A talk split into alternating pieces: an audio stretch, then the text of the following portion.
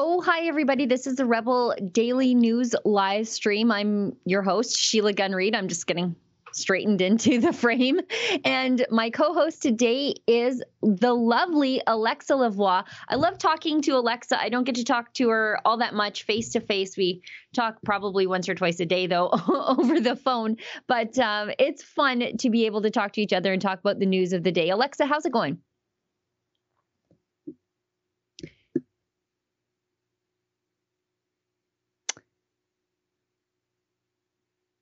AD, I'm sure Alexa had something super fun to say, but I don't. There we go. I thought you were able to read in my mind. I was like, we are so close that she can actually say what I'm just saying. I said, I'm pretty good. And I'm really happy to host with you today, Sheila, because it's always nice to host with you.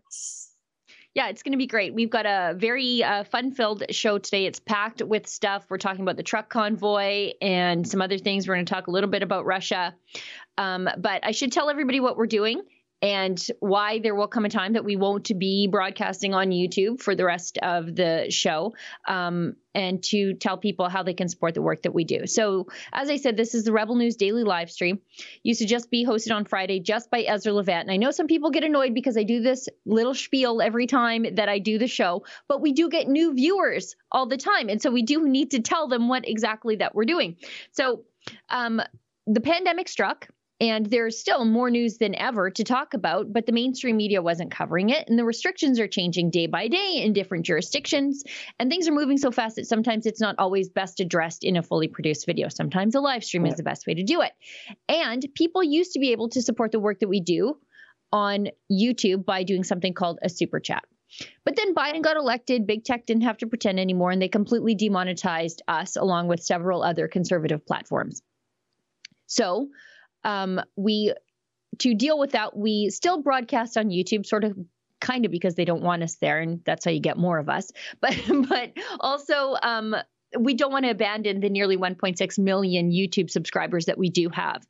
There are some of you who hate click us, and that's fine too. And there's some of you who just enjoy watching us over on YouTube. So we're not abandoning you.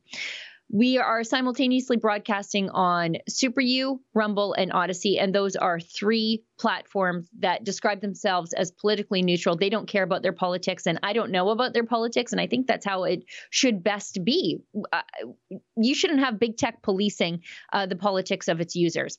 So we are broadcasting over there. On those platforms, there are different ways that you can support the work that we do: Rumble Rants, Odyssey Hyperchats, and Super U Shouts, so you can do that. If you send us one of those, Mr. Producer AD will send it to me in a message and we'll read it on air.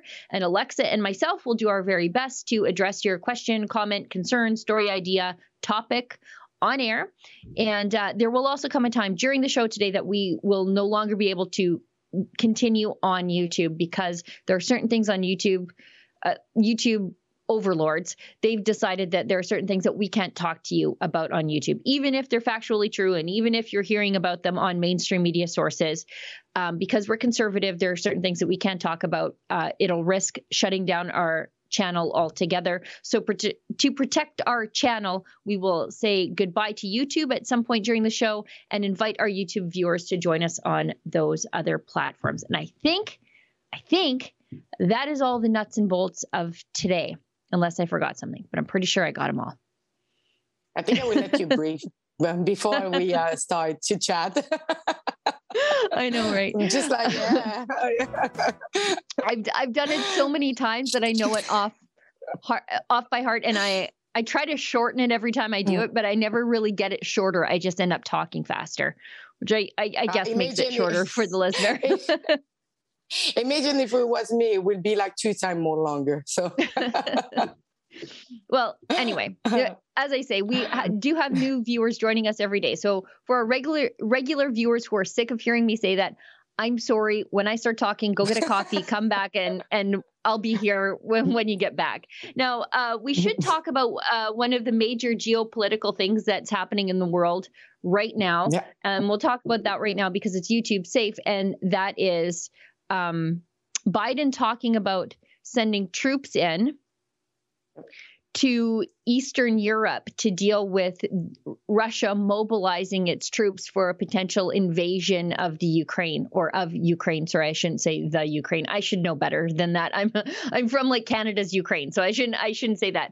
But this is something that you would never have seen under President Donald Trump. We see China acting up. We see Putin acting up. Iran feels emboldened. The world is a much less safe place now with President Biden in charge. But I have the impression that, first of all, I don't really know why Biden feels like he needs to send troops. Why we are all the country to try to, I don't know, go into some fight that is not our fight, but I can understand that some people want to join the fight. What I understand most of it is because of NATO. The Russia tried to stop them to go to the north. And so that is a really politically big deal at the moment.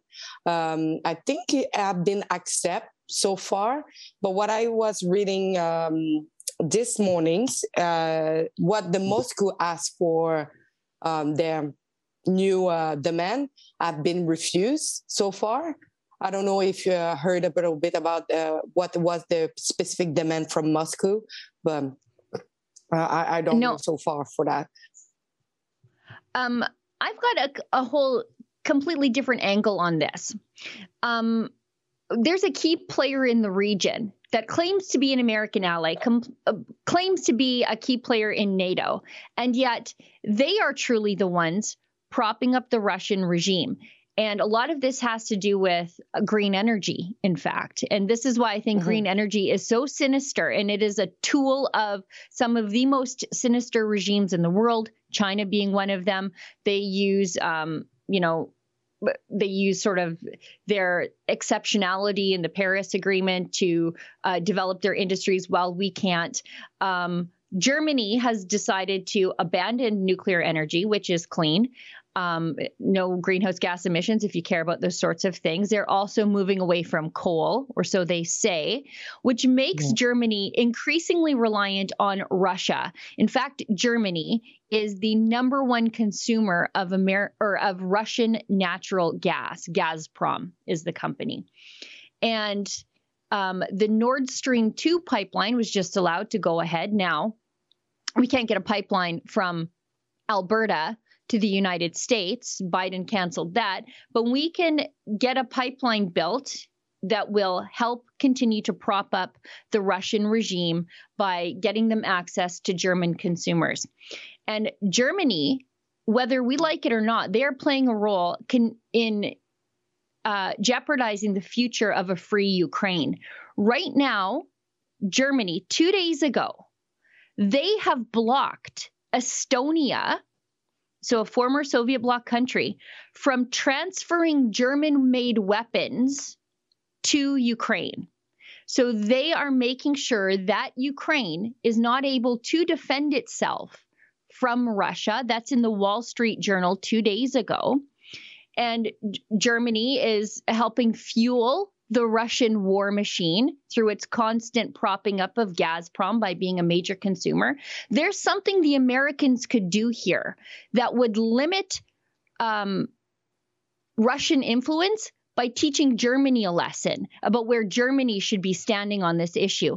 And that is that the Americans have 35,500 troops stationed in Germany.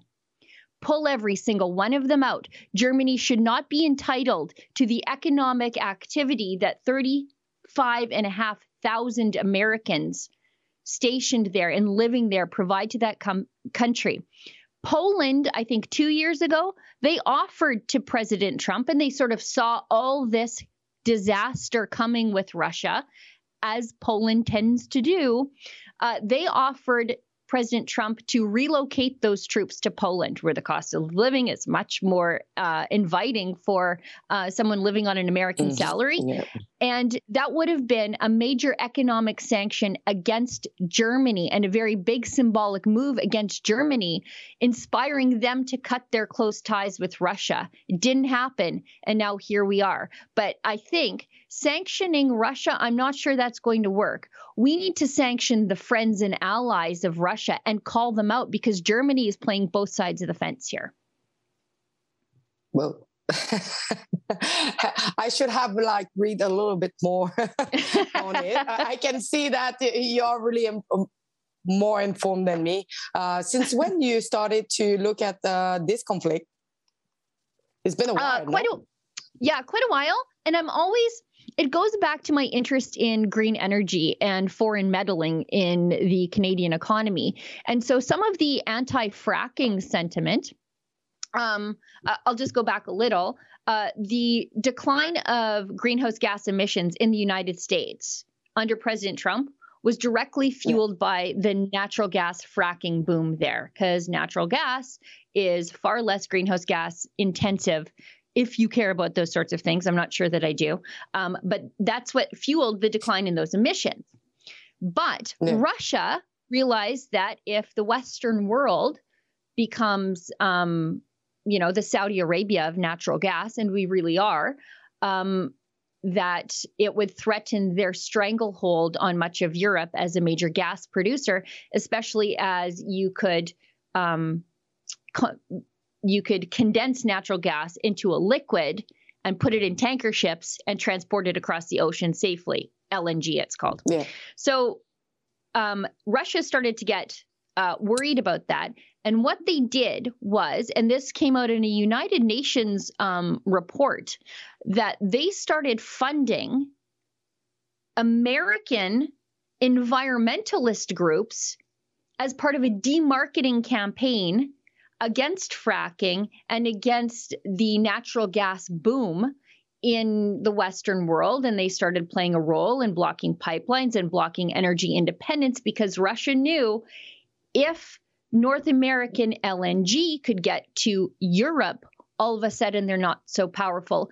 And for Russia, I think using their economic influence as a major energy supplier is their way to reform the old Soviet Union, to become the power player in the region and regain their position as a superpower in the world. And so that's where my interest in all of this comes from.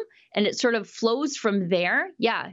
See, this is Germany's reliance on Russian gas limits Europe's options in the Ukraine crisis. And so this is why energy independence is so important, because it does not fuel these radical dictatorships who are going to take over the world.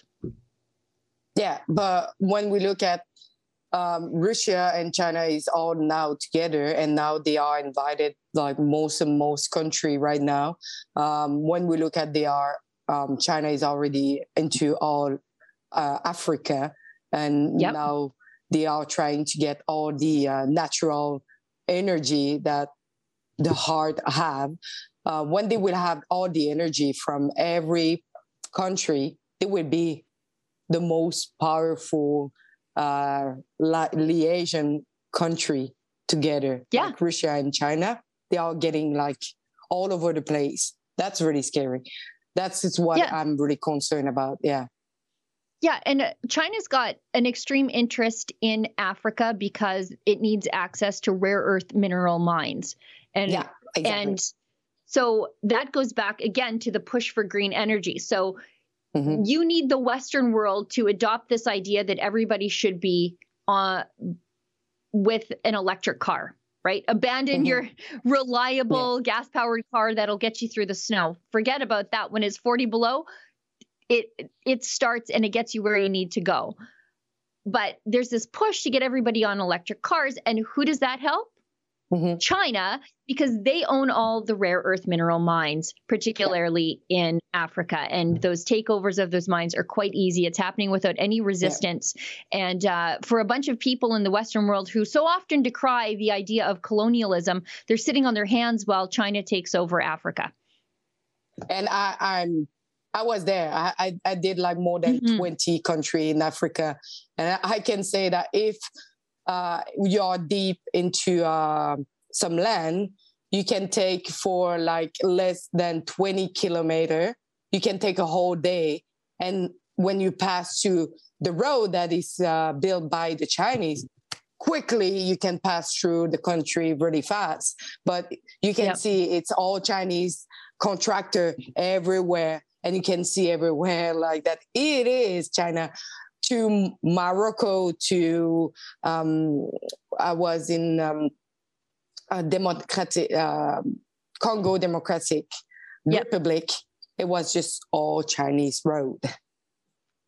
I believe it. I believe it. And we're just going to let them do it, apparently. Yeah. That's pretty much it.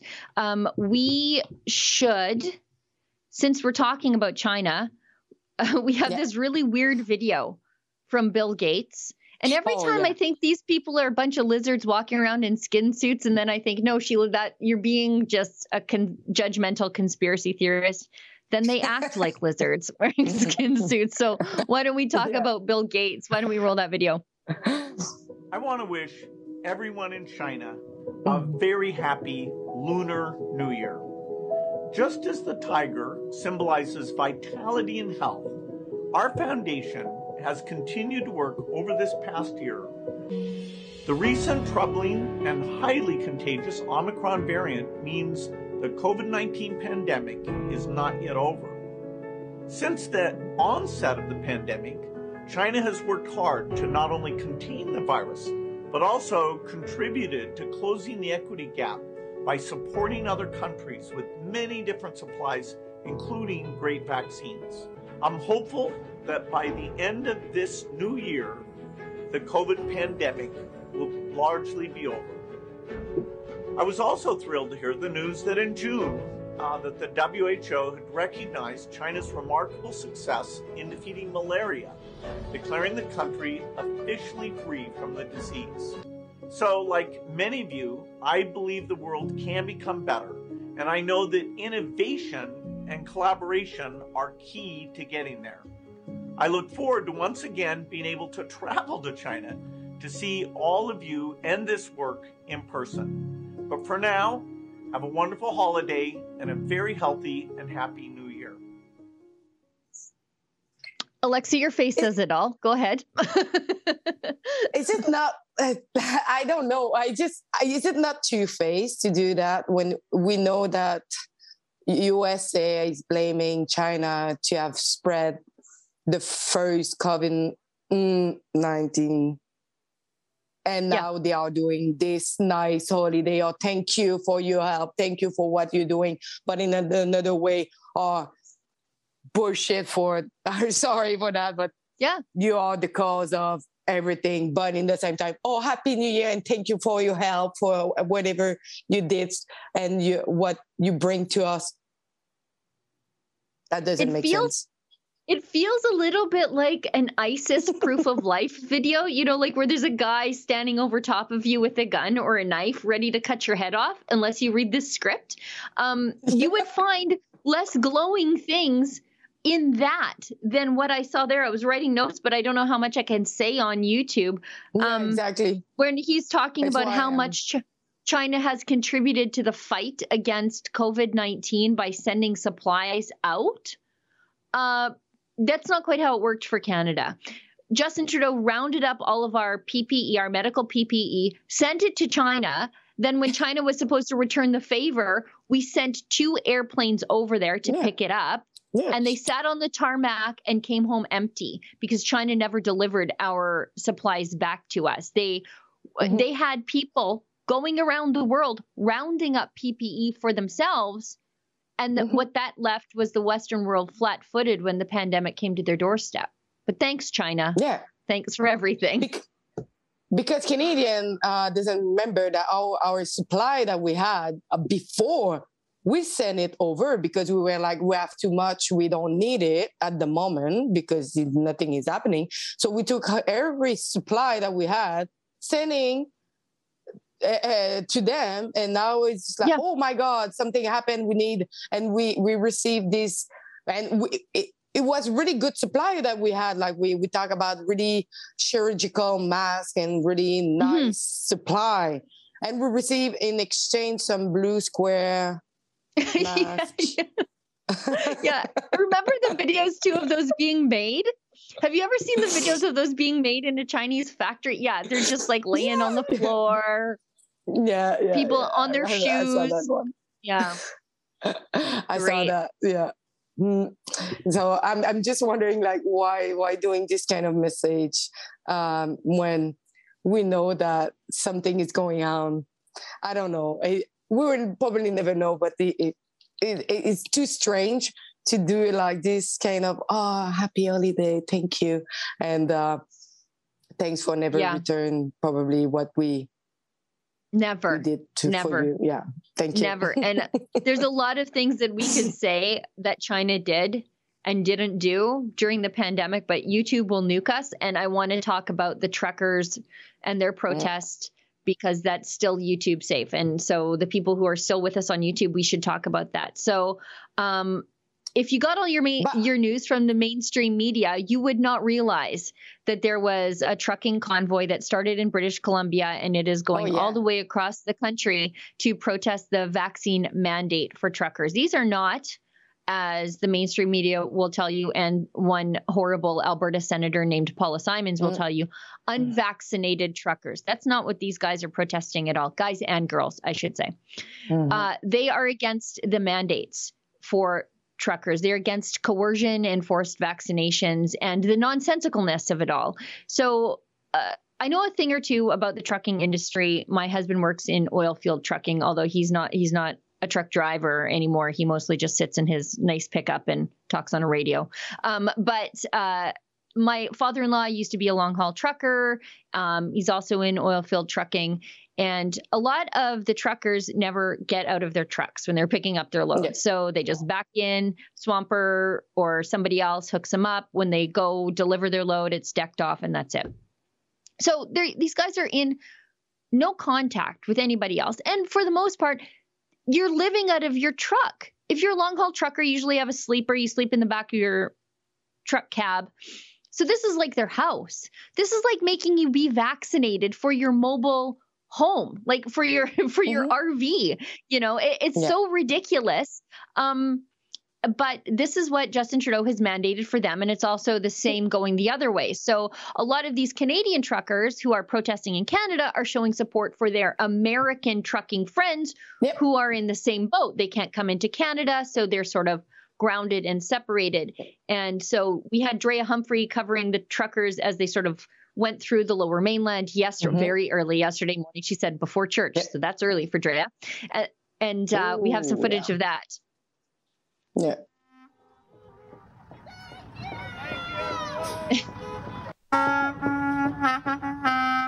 That makes me so happy. A couple years ago, we had a convoy of trucks roll out of Alberta all the way to Ottawa in support of Canadian pipelines. And then there were sort of smaller convoys happening all across the prairies. And so that like honking is music to my ears.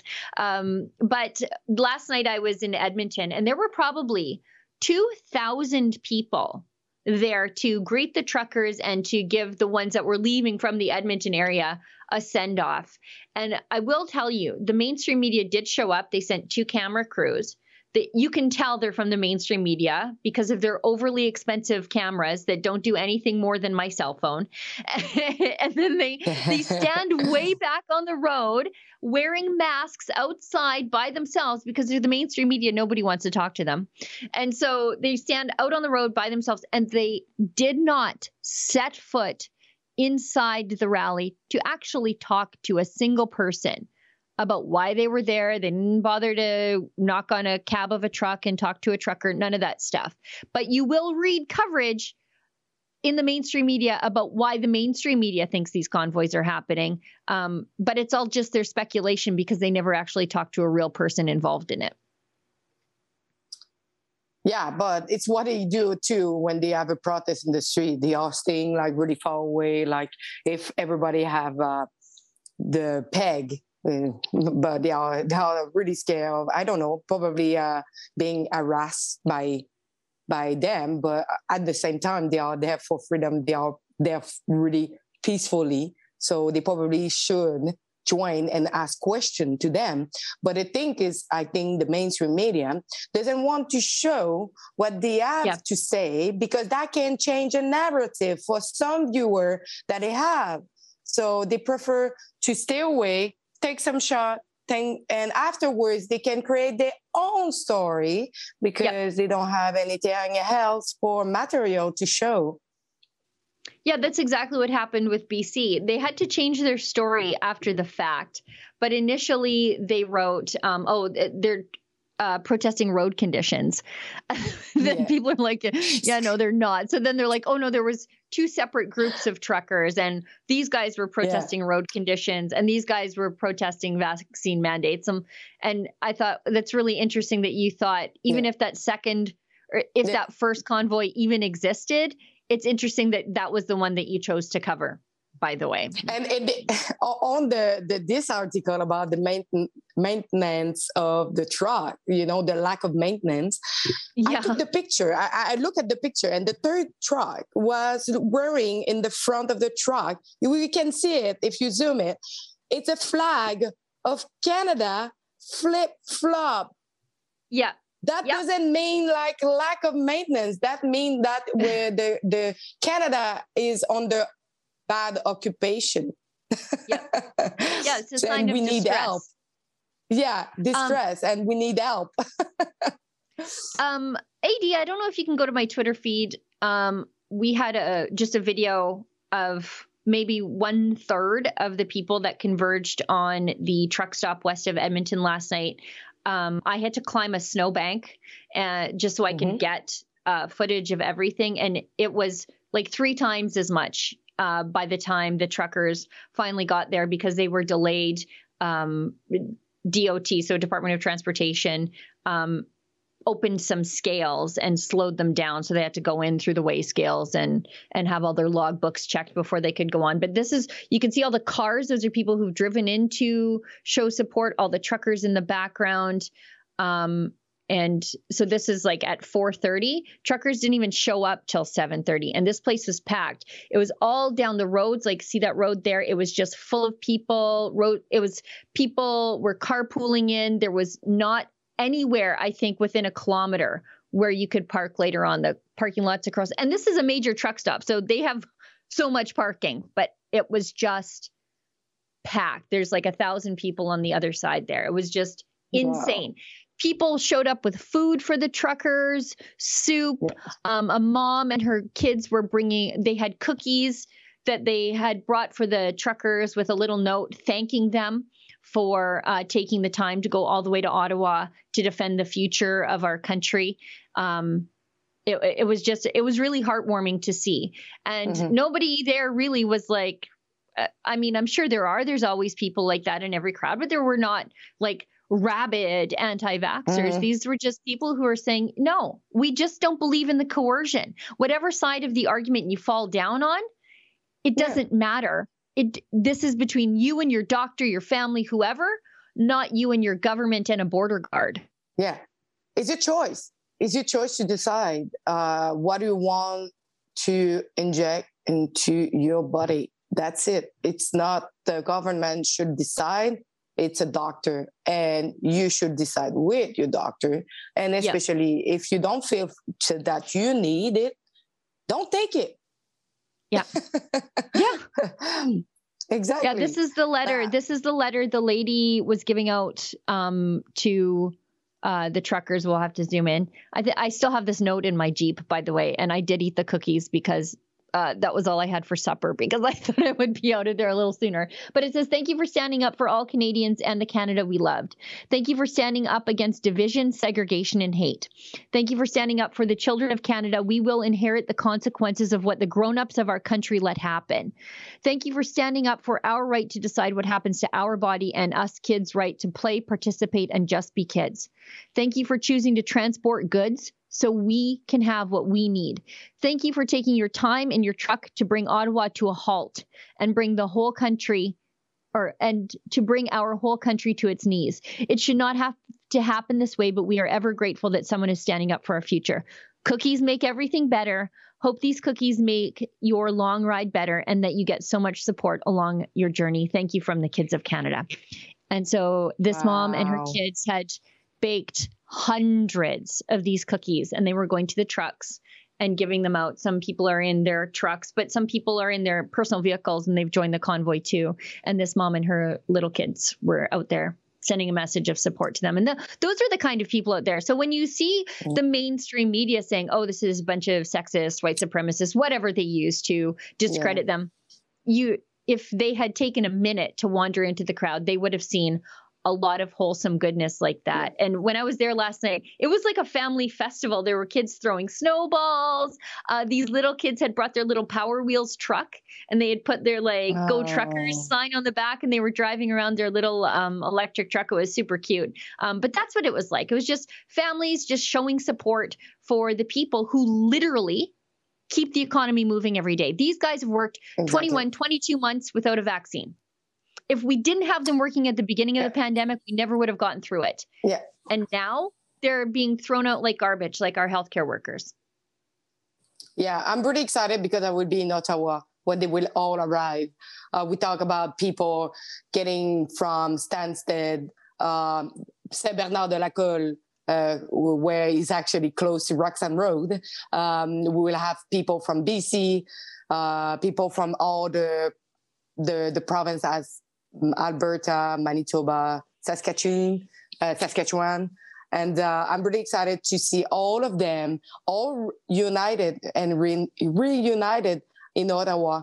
Probably Ottawa will be jam, because if we talk now, I've heard so far 60,000 truck, but I think it will go to almost 150,000. They want to occupy Ottawa until the decision of the federal flip. We'll see if that will work. I will be there. And that happened the same time on the 30 in Montreal, where the restaurant, some of them will reopen their restaurant as well. So everything will happen in the same weekend. I don't know. Same like the truck driver was same thinking of, after they are done with Ottawa, they are planning, some of them, to move to Quebec because of the Legault government measure administration that is one of the worst. And it's because everything starts in Quebec for all the decision.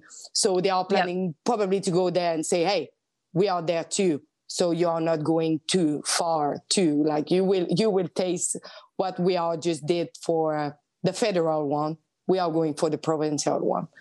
Some of the truckers are saying, some of them are saying they're staying until the mandates are lifted. Some of them are going to have to come home, and some of them are carrying on.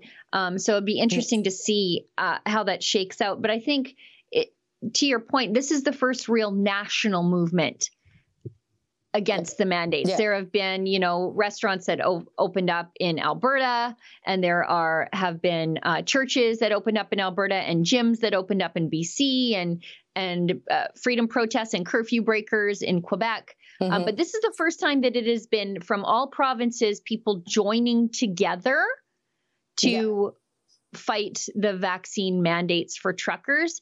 But I mean, this is really, as we were talking in the live stream meeting this morning, this is about the middle class getting squeezed out. And so the power is concentrating at the elite level, and the middle class, we're just supposed to shut up and do what they tell us. And I know a little thing or two about truckers, and they're not inclined to go. You don't get into long haul trucking because you want somebody over your shoulder telling you what to do all the time, by the way. But the middle class, if they are not rising and standing up right now, they would transfer on the lower class. Yeah, exactly. And that's it. And it's now or never. It's you talk, you stand up, or you close your mouth and you comply. But if you do it, you will live with the consequences that will be there for years and years and years and years and years, probably for the rest of our life. So you took the decision to stand up, to change the thing, and to decide that your future need to be better of what is going on right now. Mr. Producer AD whispers in my ear that we should get off YouTube. But before we do, I want to show a few images from Calgary. So there were people waiting out last night for the truckers to come. And like I said, the truckers were 2 hours late to go through Edmonton, and it's 4 hours roughly by truck from the west side of Edmonton to where they were ending up in Calgary for the night. So people were on the overpasses all along the way. They were waiting in Airdrie. They were waiting in Red Deer. They were waiting in Leduc. They were waiting in Calgary. And so we had our team out there late last night, like midnight and later or earlier, depending on what side of the day you're on. And we had super fun. Our team in Calgary were in the air this morning in a helicopter, flying around the skies of Calgary early morning to catch the trucks where they were staged and to watch them pull out. And we have Mocha Bezirgen. He's embedded on the convoy to tell you the other side of the story, because you're definitely not going to get the truth of the convoy in the mainstream media. So that's what we're doing. And to follow along with all of their reports, this is on one of the overpasses. Look at that. This is how great this is, you know. But to follow along with all of their reports, you can go to convoyreports.com. And at that same website, you can pitch in to cover the expenses, because Mocha's renting a car to follow along with the convoy. So he'll be there from Calgary all the way to Ottawa. He's going to incur, you know, hotel expenses along the way, and gas and car rental. And he, you know, he's not a big guy. He eats pretty cheap, but there will be food expenses too. So if you want to help out, go ahead and pitch in. It's at convoyreports.com, because otherwise all you're going to hear is the mainstream media on this instead of actually from the truckers on the ground. And they would probably try to discredit them and say that 100%. Oh, you know, like everything that bad, and everybody for looking them like, why they are doing that? They are crazy. No, they are fighting for you. Yeah, exactly. And I can't wait till an avocado goes up to $10 a piece, because maybe the like pro five booster people, they'll get mugged by the reality of what a trucker means in the supply chain and what they mean to the cost of your favorite exotic food from the United States and Mexico. When your favorite trendy millennial food goes sky high, maybe they'll realize what these mandates are doing. Because think about it, at minus 37, nothing is growing up here. No, I would have scurvy so fast. This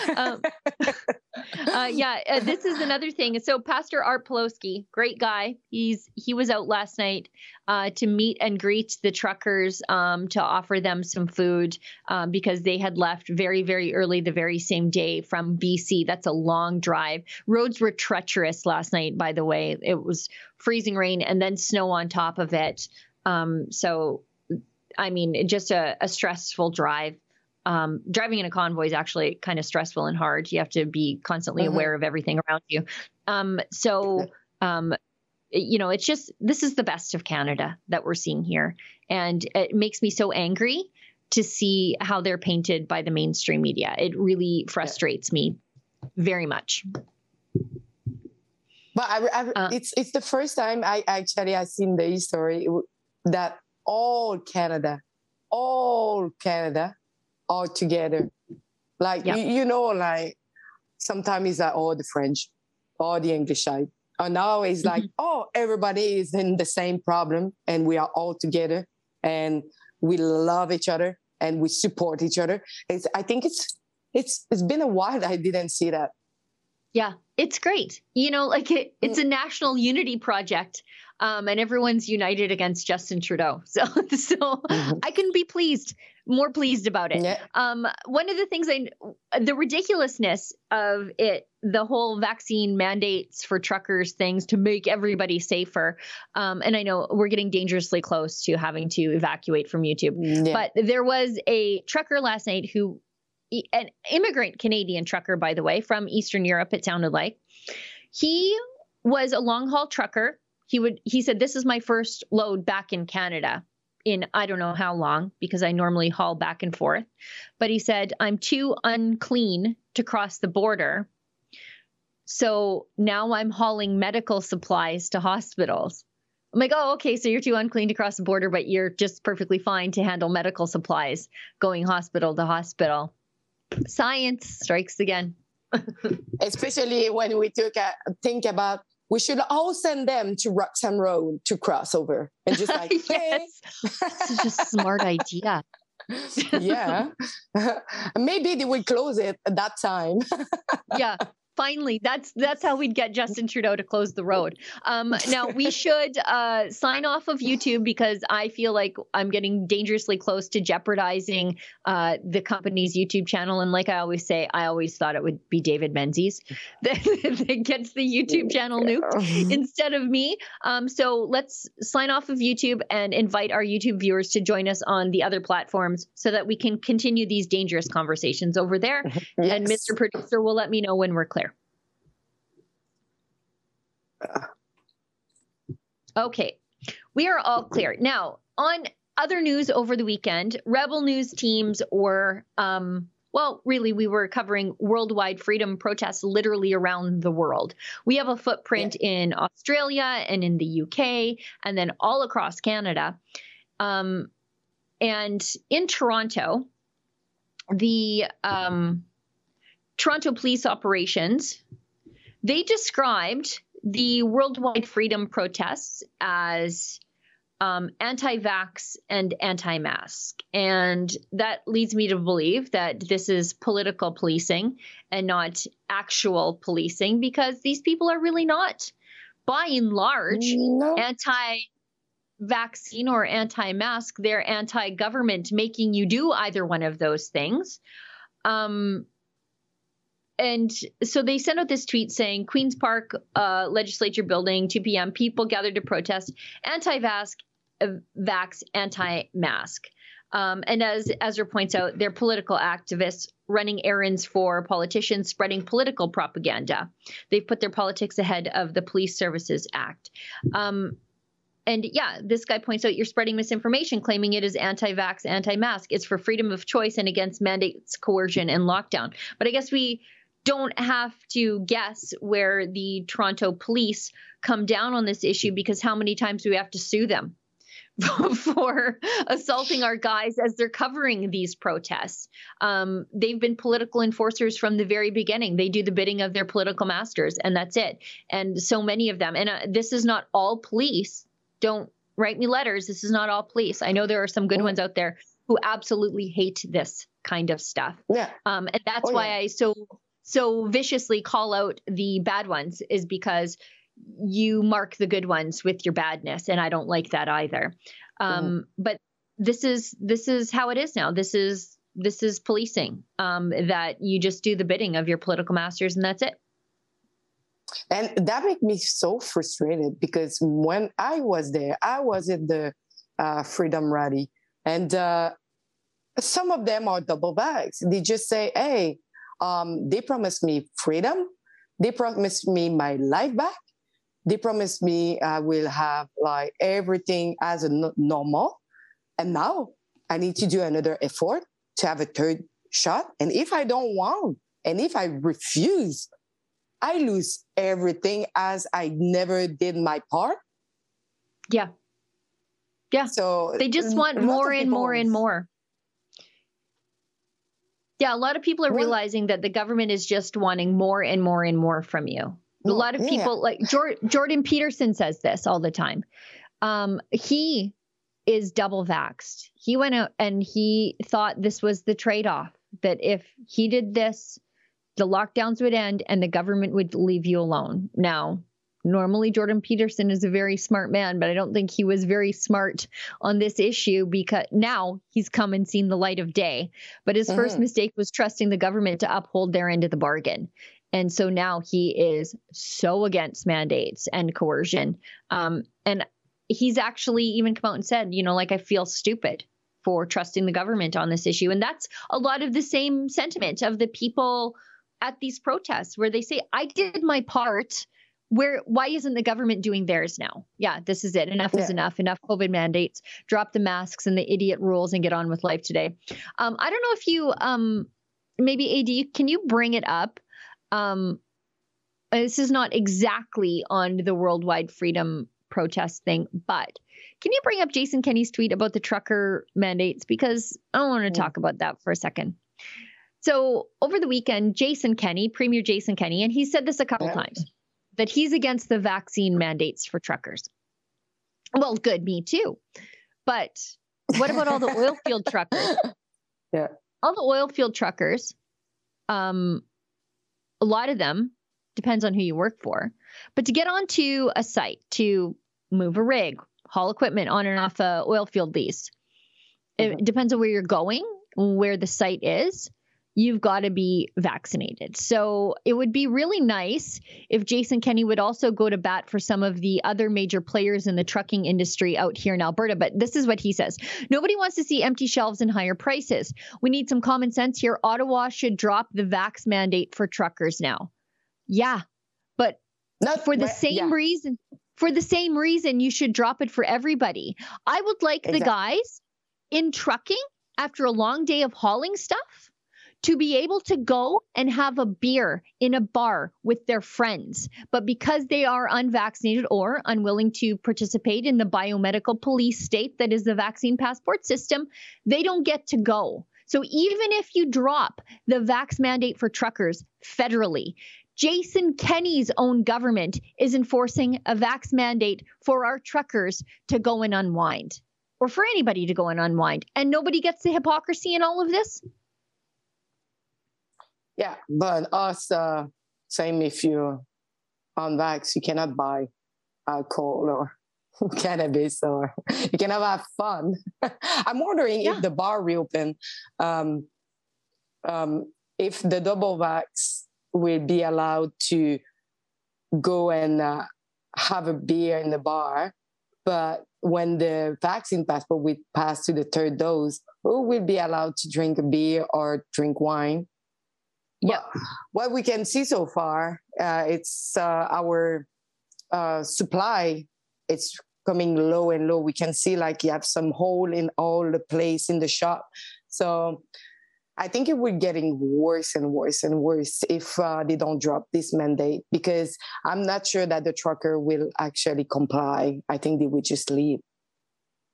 Yeah, I'm seeing empty shelves in Alberta here, empty meat shelves too, by the way. This is where the animals are. We do a lot of the meat processing here, and our shelves are empty. Our produce shelves are empty. And I'm sure the produce problem is directly related to truckers who are not able to cross the border, doing those heavy haul, long haul trips from California and Mexico with our produce. It's outrageous. You know, I'm sure I took some video. I'm just laughing because there's some halal meat left. You know, I took some video when I was buying groceries a couple of weeks ago when this sort of first started to hit. And it was really bad.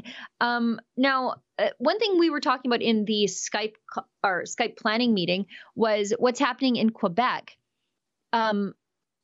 Because your vaccine mandate is set to roll out to hit big box stores now. Tell us about this. But starting today, you cannot go to Walmart, you cannot go to Costco, you cannot go to like Canadian Tire, I think, Staple, all the big store that is 1,500 square meter. You cannot enter if you are not vaccinated. So right now, I know that Costco have a hard issue because of their membership card. Everybody is calling to cancel it and get a refund. And so I have someone who sent me over a discussion that I had in the phone with an employee who say that now, since they asked the vaccine passport and they have some issue with the customer, he have the power to end up the phone anytime that he wants to. So what the employee say that you need to write a letter to Costco to ask for their refund for their member card. And as well, if you go and show up at the Costco, I think you will be escorted to the place by some people who work there to ask for your refund. So you cannot ask, you cannot enter freely inside. For the tool and the construction tool hardware. So some of them say, no, we don't want to comply to this. I don't know if it passed. They wanted to the businessmen, the constructor people to be exempt because it's a part of their job. If they are not getting their tool to do some construction, they cannot still work. So I think they have been exempt for now, and especially because they were saying, but that is essential. If something broke inside of your house, you need to repair it. If you have your toilet is broken and the water is getting flooding, you need to go and buy what you need to repair it. Yeah. So a lot of people were saying, but that is an essential shop. You cannot stop people to go. But they were saying that you have a smaller shop, but what's the point that everybody rushed to a smaller place where everybody would be like stuck together inside of a shop and the contamination would be higher? What's the point? That makes no sense. Everybody would touch the thing and it's smaller. So everything doesn't make sense by the science, you know? If it's smaller, you get more people, the contagion is more close. So right now, not only you cannot smoke cannabis, you cannot buy cannabis, but you cannot buy alcohol, and you cannot go to big store as Walmart where the grocery is cheaper. And so what's the point? So now we are on that. We will have maybe a health tax. We cannot buy cheap grocery. We need to go to small one that everything costs more because they are smaller shops. So it's not everybody will be able to afford that. It's just the middle class or the lower class will be more and more and more poor because they cannot afford. And fun fact, if you want to deliver some alcohol, you need to pay $12 for delivery every time that you want some. You can't even drown your sorrows about living in a biomedical police state. That was my first response when I heard that the big box stores like Walmart and Costco were moving towards the vax passport system, was that this becomes a punishment once again on the unvaccinated poor or the poor who do not want to participate in the biomedical police state. And it's because groceries are cheaper in Walmart than they are in your local boutique health food store. So the poor are the ones who are going to suffer from this. Not to mention, given the supply chain issues, you're cutting the people off from the grocery stores with the strongest supply chains. Walmart has a very strong supply chain. Costco has a very strong supply chain. I was saying in the meeting, our planning meeting, when hurricanes hit the United States, sometimes Walmart can get there quicker with water and supplies than FEMA can, than the American government, because their supply chains are stronger. They have warehouses that are more able to deploy things. So now you've got the poor who are being chased into boutique grocery stores where they can't afford the groceries, if the groceries are even there. What could possibly go wrong? What do you want? What do you think it will happen? What do you think it will happen? Quebec people, they will cross to Ontario and they will go in this shop and they will bring it back home. Yep. Yeah. It's going to be a boom for business. Boom for business in Ottawa as people just go across the river and get groceries where, you know, at least it's still legal to buy groceries as an unvaccinated person in a big box store. Yeah, it's what will happen. What, like, you drive 2 hours, you go to buy your stuff. It will cost you same if the gas. If you count the gas, it will same. It's still cheaper than if you buy it in the small shop, small store. So I don't think it's really a smart move, because right now, you know, that Costco doesn't do delivery. But I was just wondering why they are doing that to Costco and Walmart, because they have a grocery store. So that is essential. But what they were saying is because their main supply, it's not grocery. But I'm thinking Costco is mostly grocery. Grocery. Yeah.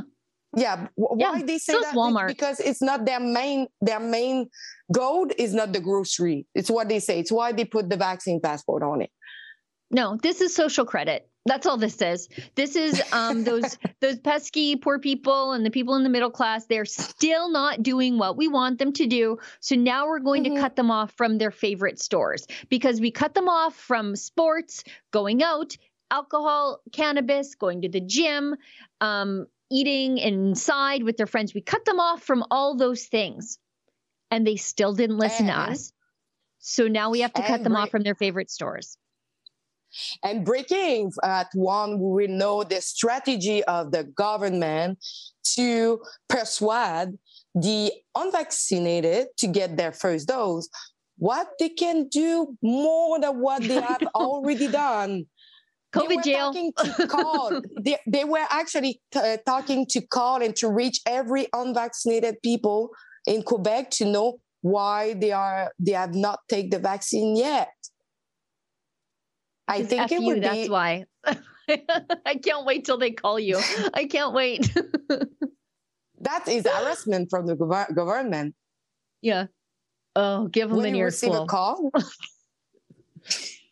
The $200 million on advertising is not enough for them. They need to call them too. Yeah. Joints for jabs. Look at this. Hold out, Alexa. Maybe you can get a... Joint for jab. Washington State will give you free weed to get vaccinated. What? Do you know what? At least it's better than giving you a donut or a burger. I guess, you know, like, is it, I guess, probably better. I'm not sure. I just. So what do they do for the children? They give weed to the children as well? We give it to the parents. I don't know if it's legal. Yeah, Krispy Kreme giving away donuts. If you get vaccinated, I think in Toronto, they were giving like Harvey's burgers or something for your health. You see, you have to get vaccinated for your health. Yeah, popsicle. Yeah, us it was popsicle, hot dog. Grooming. Yeah. Vaccine groomers. Shake Shack offering burgers if you get vaccinated. If this is all it takes for you to sell out your moral convictions, like a free burger. Yeah, I don't know. I never heard that in the history. Oh yeah, if you get vax, I would give you like a good meal. I never heard that before. It's, it's just in the past time, everybody was rushing there because everybody was falling in the street because they were dying, really dying. And now we're just like, you should get vax. I will give you a hamburger. I know. Imagine being a vaccine holdout and then like a milkshake is the thing that breaks you. And it's like, you know, I lost my job. My family won't talk to me. I haven't gone to anywhere in months because I'm not allowed to go anywhere. But you know what? Your burger has really changed my mind. What? It's what I was saying. Like, if makes me never want to eat fries again. Why is it so gross how he's eating fries? He's like eating three and then just like bending them into his mouth. It's like he's see these lizards. He's used to eating flies with a big long tongue because he's just a lizard in a skin suit. Look at his hands. Some people love hamburgers, some don't. Oh my God! I respect all ways of life, but if this is appealing to you, just think of this when you think of vaccination. What? I don't hear it. Yuck! I don't want to hear this lizard chewing in my ear. Maybe at one point we will have nothing on the shelter, like the shell. On the grocery, and when you will have like one hamburger for maybe $40, that's right. Maybe you will change your idea. That's right. That's a good point. The supply chain issues. When we have no food, maybe that free hamburger will make a lot more sense. But for now, I never want to eat fries in a burger again after watching that, because I don't think that man actually eats fries in a burger. He actually made it seem gross and weird. I don't if that were possible, but he did. I'm just, my skin is crawling. It's weird. Just, yuck. We are at 11 o'clock my time, 1 o'clock your time. I know that you have a very busy day because you told me the list of things that you're doing. And I'm like, that's 4 days worth of work, Alexa. And it's Monday. So let's get to some of these chats. And then we'll wrap up the show and let you get back to work because you've got to save an entire province, apparently. Before we go on, I should mention that Nat and Kat have a brand new show, and they are doing the audio launch of their show tomorrow at 7 p.m. So if you are listening to us in podcast form, this show, make sure you subscribe to Rebel News on whatever place you get your podcast. So your podcatcher, as they say. It's called Misunderstood with Nat and Kat. And it's something a little different, something for the young people. As I say that, I instantly sound old, but it's pop culture news from a Christian conservative perspective. And it's fun and it's interesting and it will give you hope for the young people out there. And if you are a subscriber to Rebel News Plus, maybe consider getting a subscription for some of the younger people in your life. Because there will be new things for them to watch and consume coming out behind our paywall, including Nat and Kat's show. So if you maybe want to bring your young people to conservatism, this might help. Yeah, I'm too old. No, you know I am. Their show is 7 p.m. Eastern Standard Time. And for those of you who are not quite yet a subscriber to Rebel News Plus, these girls have, I don't know how they did this, but good for them. Good hustle, girls. They've got a coupon code for 25% off a brand new Rebel News Plus subscription. And the coupon code is MISSUNDERSTOOD25. So Miss, M-I-S-S. Understood 25, all one word, and give you 25% off your Rebel News Plus subscription. So that's really great. Good job, girls. I'm actually interviewing the two of them for my Wednesday show, The Gun Show, which will also be behind the paywall. So I'm interested to learn. Oh, look at them. How cute they are. Oh, they're getting new headshots. I said I would quit if I don't get a new headshot, but they're getting new headshots. That's fine. It's fine. I just look like my... I have an older sister who doesn't sleep enough. Whatever. We are waiting for your gray hair. They're there. Anyways, we've got $10 from What's Going Down. Says, everyone, please email your MP requesting a vote of non-confidence against Trudeau. There's about 100,000 trucks and 500,000 people going to Ottawa. Imagine hundreds of emails to each MP. That is a slight exaggeration. And there are going to be a lot of trucks and a lot of people, but I don't think we need to exaggerate. Secondarily, you just can't have a vote of non-confidence. It has to be a confidence issue, like a budget or some other vote where the government brings forward something to vote on, and it gets voted down. That is a confidence vote, and that can cause a government to fall. So I guess we got to sort of keep waiting until a matter of confidence comes along, and you better hope that the other parties don't decide to prop up the Liberals, because that continues to happen, especially with the NDP. There's a little civics lesson for everybody there. Kane Enmark, good Alberta guy, gives us $1. Happy Monday, girls. How's David? Will we see him on Tuesday? Shout out to AD. Do we have a graphic yet? A fun graphic for AD, or are you just using the guitar? You're not doing anything, are you? Okay. David. Perfect. There it is. David, we sort of anticipate him back by the end of the week, hopefully. But I do have to check in with him because I need to know if I need to cover off a show for him. But as I said, he will be back. We are getting tons of emails and support about David. I miss him as much as you guys do. Trust me on that. He's beloved, but he's taking some time away and he deserves it. He's been going really nearly 100% for 7 years almost. And so let's just let him relax and recuperate. And he's still around and we can't wait to have him back. And we appreciate everybody's concern for him. Thank you. Tyler Shelton gives us $5. Forced vaccination is a random death sentence. It's like the government making you play Russian roulette. I don't even think we need to be that dramatic about it. It's just your personal choice. And that's what it should come down to. You do what's best for you. And it's got nothing to do with Justin Trudeau or your premier or your public health bureaucrat that makes way too much money. History Club World gives us $1. You should put a tracker on your convoy website to show the location of the convoy along the way. Also, you should try to get interviews with all the truckers possible. Well, I don't know if you heard, but we do have a journalist, Mocha Bezirgen. I say his name different every time I say it, but I think it's Bezirgen. And he is embedded.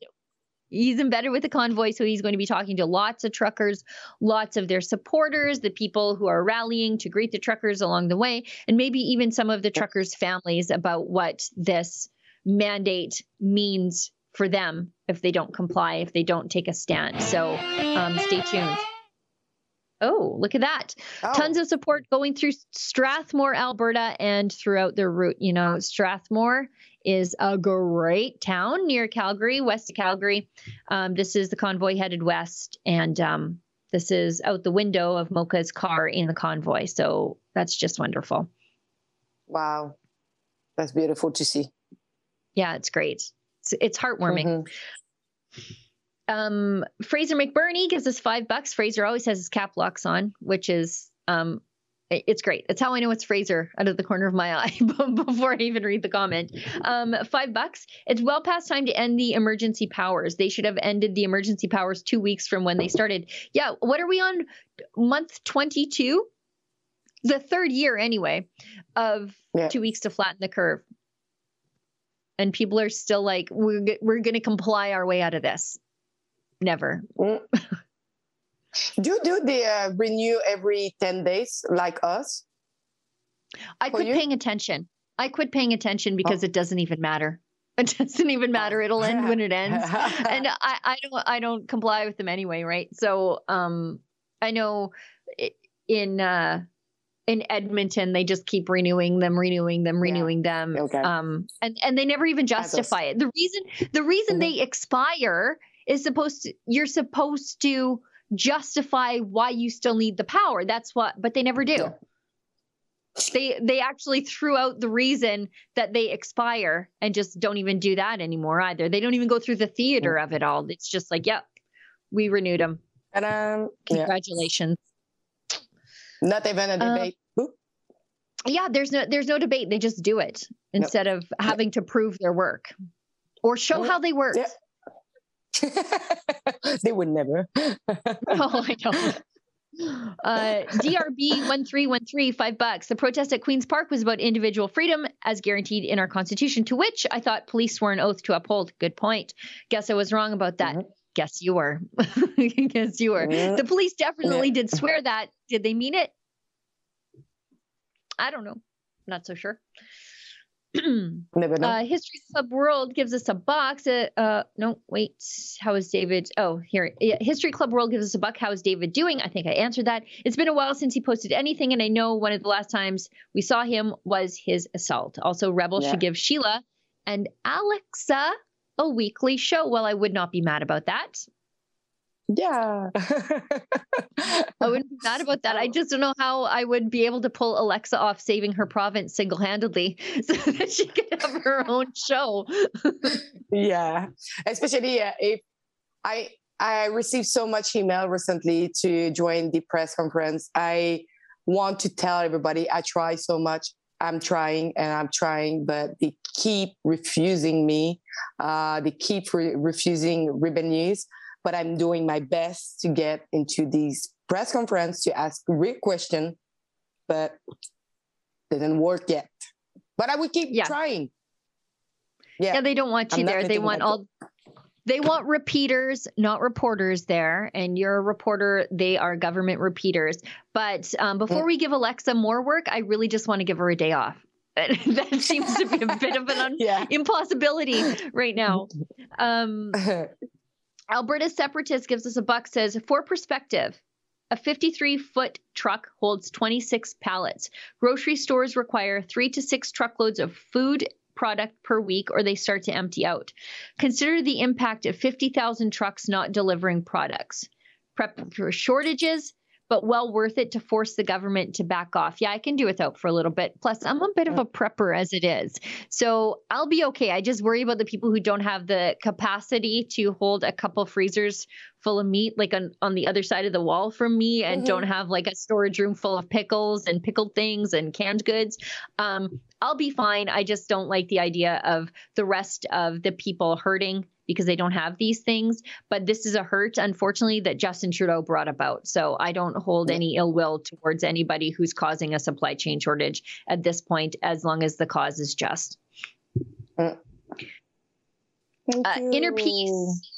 Inner Peace says, I just came from the grocery store. Things are thinning. Yeah, you could not find Rice Krispies in a major upscale suburb of Edmonton over the weekend. There were none. Not even like no-name ones. No. Store name ones. You couldn't find those either. It's what they say in the media, that everything is started with the cereal. Every cereal is missing. Yeah. I couldn't find cinnamon. Like 2 weeks ago, there was none. I found some in a bulk section in a random store, and I just filled a bag and I took it home and put it in a pickle jar. And so I feel like I'll be using it as currency at some point. I think so. Yeah. Sadly, my friend in Northern Ontario, her son with autism only eats 4 things. And one of those things is goldfish crackers. I want to send her some, but Canada Post is slowing down too. Yeah, because I mean, that's the thing. Them too. Yeah. And because of supply chain shortages in the grocery store, people are doing a lot of online ordering. I know I am. Immediately, I went to Amazon looking for cinnamon, and I'm like, what am I doing? Like, I'm going on Amazon looking for cinnamon. But it was I needed cinnamon, but I won't need cinnamon for a long, long time. I have all the cinnamon in Northern Alberta. Everybody, if you're looking for cinnamon, just stop. I have it all. There's none. History Club World says any time frame until they get to Alberta's best city, Medicine Hat. Also plans for Rebel to expand down to Medicine Hat. You know, sometimes we send the team from Calgary to cover some stories out in Medicine Hat. I think I'm not sure if they'll be coming down to Medicine Hat. It sounds like they're going straight out west on Highway 1. And they were at Strathmore about an hour ago. So I guess if you're near Medicine Hat, they'd be coming through your area right away. I think it's Convoy for Freedom 2022 on Facebook. They have a lot of the details posted there. So if you're looking to see when they're coming through your area, that would be it. And I think we're all caught up. We're 13 minutes over time. Yes. Yes. I think I'm hosting tomorrow again with Adam, who was not able to make the show today because he was in a chopper in the sky. But you know, the winner is ultimately me because I got to co-host with Alexa. Yes. Thank you, everybody, for tuning in. Thank you, Alexa, for being my co-host. Thank you to everybody in studio putting the show together, including the people behind the scenes to publish everything to make sure that our viewers can watch us. Thank you to everybody who pitched in to keep the lights on. I'll see everybody back here tomorrow. And as David Menzies always says, stay sane. I'm done. With this question? No, I'm done with COVID. I'm done. It's like I I went so hard on COVID. I remember. Sprayed the Pringles cans that I bought at the grocery store, stripped my clothes off because I thought COVID would be on my clothes. Like, I did it all. I watched Tiger King. I got to the end of Spotify. Like, we all did it, right? No, we didn't all do it. Well, here's the thing. A lot of us did do it. And then we were told, you get the vaccine. You get the vaccine and you get back to normal. And we haven't gotten back to normal. And it's ridiculous at this point. I know that so many of my liberal and progressive friends are with me on this, and they do not want to say it out loud because they are scared to be called anti-vax or to be called science denial or to be, smeared as a Trumper. I'm sorry, if you believe the science, you will look at the data that we did not have 2 years ago, and you will find out that cloth masks do not do anything. You will realize that you can show your vaccine passport at a restaurant and still be asymptomatic and carrying Omicron. And you will realize, most importantly, that this is going to be remembered by the younger generation as a catastrophic moral crime. The city of Flint, Michigan, which is 80%, I think, minority students, has just announced indefinite virtual schooling. In the past 2 years, we've seen among young girls a 51% increase in self-harm. People are killing themselves. They are anxious. They are depressed. They are lonely. That is why we need to end it more than any inconvenience that it's been to the rest of us. I think it's a pandemic. It's like at this point, it's a pandemic of bureaucracy. It's not real anymore.